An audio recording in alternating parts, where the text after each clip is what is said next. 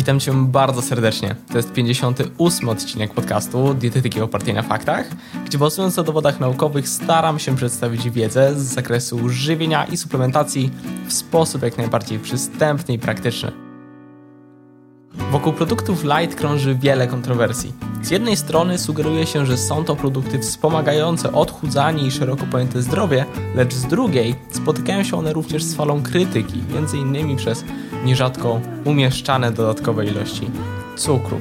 W dzisiejszym odcinku kilka słów o produktach tego typu, czy są lepszym wyborem, jeśli tak to kiedy, jeśli nie to dlaczego, na co zwracać uwagę i wiele, wiele więcej. Zapraszam do materiału.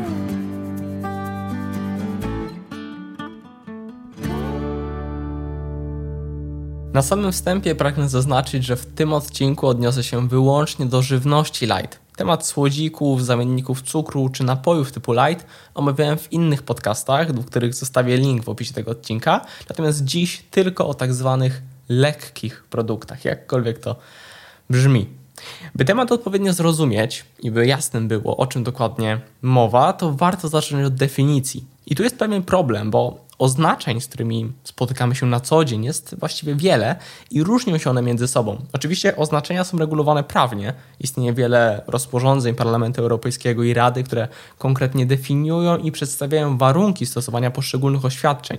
Tyle, że do worka light, tak obiegowo, można by było wrzucić wiele oznaczeń. Między innymi o obniżonej zawartości tłuszczu, niska zawartość tłuszczu, nie zawiera tłuszczu, obniżonej zawartości cukru, nie zawiera cukru, bez dodatku cukru, niska wartość energetyczna i tak dalej. Każde z tych oznaczeń musi spełniać różne warunki, więc choć do głowy mogą przychodzić rozmaite sformułowania kojarzące się ze oznaczeniem właśnie light, to warto odnieść się do tego, co mówi prawo. Otóż prawnie oznaczenie lekki dotyczy produktu o obniżonej zawartości konkretnego składnika, np. tłuszczu czy też cukru.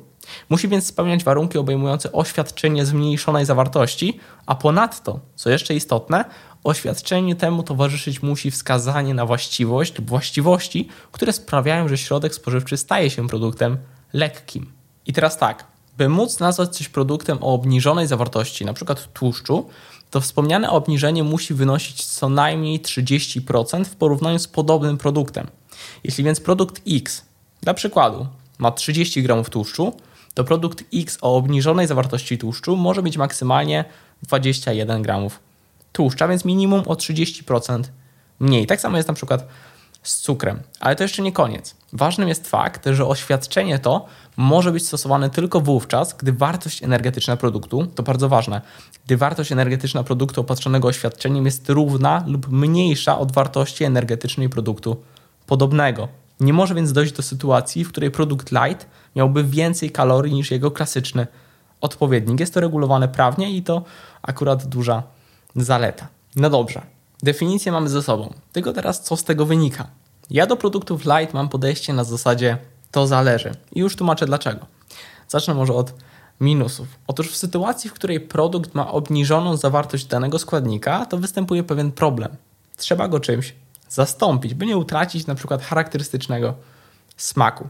Często produkty o obniżonej zawartości tłuszczu mają nieco więcej cukru, wzmacniaczy smaku i innych tego typu substancji. Zdarza się, że tego typu produkty stają się naprawdę wysoko przetworzone, dlatego samo w sobie sformułowanie light nie świadczy, że produkt jest na przykład zdrowszy, bo batoniki light, ciasteczka light czy słodzone jogurty light dalej są produktami, które należałoby ograniczać. To wciąż batoniki, ciasteczka czy słodzone jogurty, dlatego sformułowanie light na opakowaniu nie zwalnia z czytania składów, ani nie oznacza, że można zjeść więcej i będzie ok. A wiąże się z tym jeszcze jeden ważny problem, nie taki oczywisty problem, bo zdarza się, że sama świadomość, że wybrało się produkt light, może zwiększyć podatność na myślenie, mogę pozwolić sobie na więcej.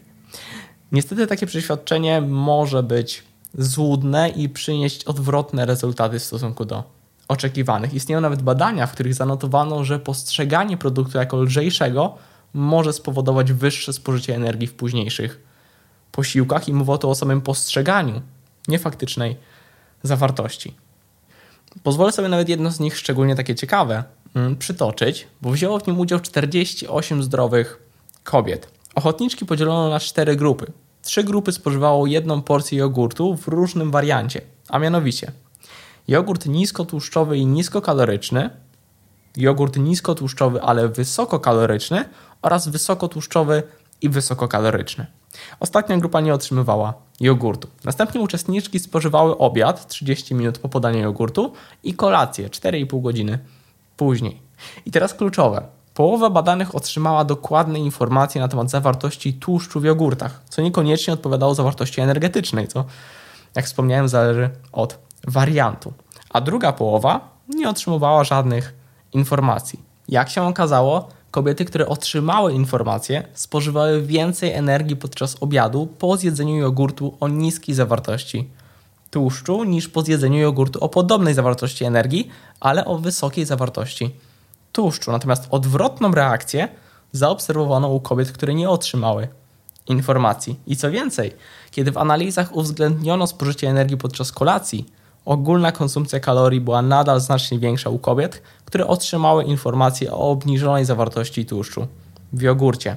Wydaje się więc, że sama świadomość, że kupiło się coś light, może wpływać na nasze wybory żywieniowe i konsumpcję energii. Także niestety produkty light mogą być z tych perspektyw problematyczne.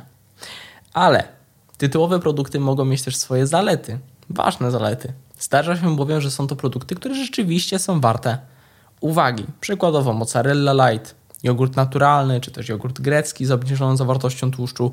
Bez wątpienia nie każdemu podchodzi ich smak, ale są to produkty z dobrym składem, a jednak są mniej kaloryczne i mają mniejszą zawartość tłuszczu, co można w praktyce wykorzystać. Łatwo można na przykład ograniczyć kaloryczność sałatki z jogurtem, właśnie podmieniając go na ten o obniżonej zawartości tłuszczu. Takie produkty nisko przetworzone, często w formie light, są naprawdę w porządku, ale mimo wszystko warto czasami się upewnić, zerkając na skład. Także podsumowując, generalnie sięganie po produkty o obniżonej zawartości tłuszczu czy też cukru przy jednoczesnej kontroli spożycia kalorii i cukru czy tłuszczu lub przynajmniej świadomości w tym zakresie wydaje się być dobrym pomysłem, który może pomóc na przykład w redukcji masy ciała. Jeżeli natomiast tytułowa żywność zostaje wprowadzona do jadłospisu bez jakiejkolwiek kontroli, może okazać się to bardzo iluzoryczną strategią, która niekoniecznie przyniesie oczekiwane rezultaty. Light nie jest wyznacznikiem produktów zdrowszych czy też lepszych pod kątem redukcji tkanki tłuszczowej. Tak może być, ale zdecydowanie nie musi i warto być tego świadomym. Krótko i na temat. W tym materiale to już wszystko ode mnie. Mam nadzieję, że okazał się on wartościowy, a ja się żegnam. Do zobaczenia, do usłyszenia już niebawem. Hej!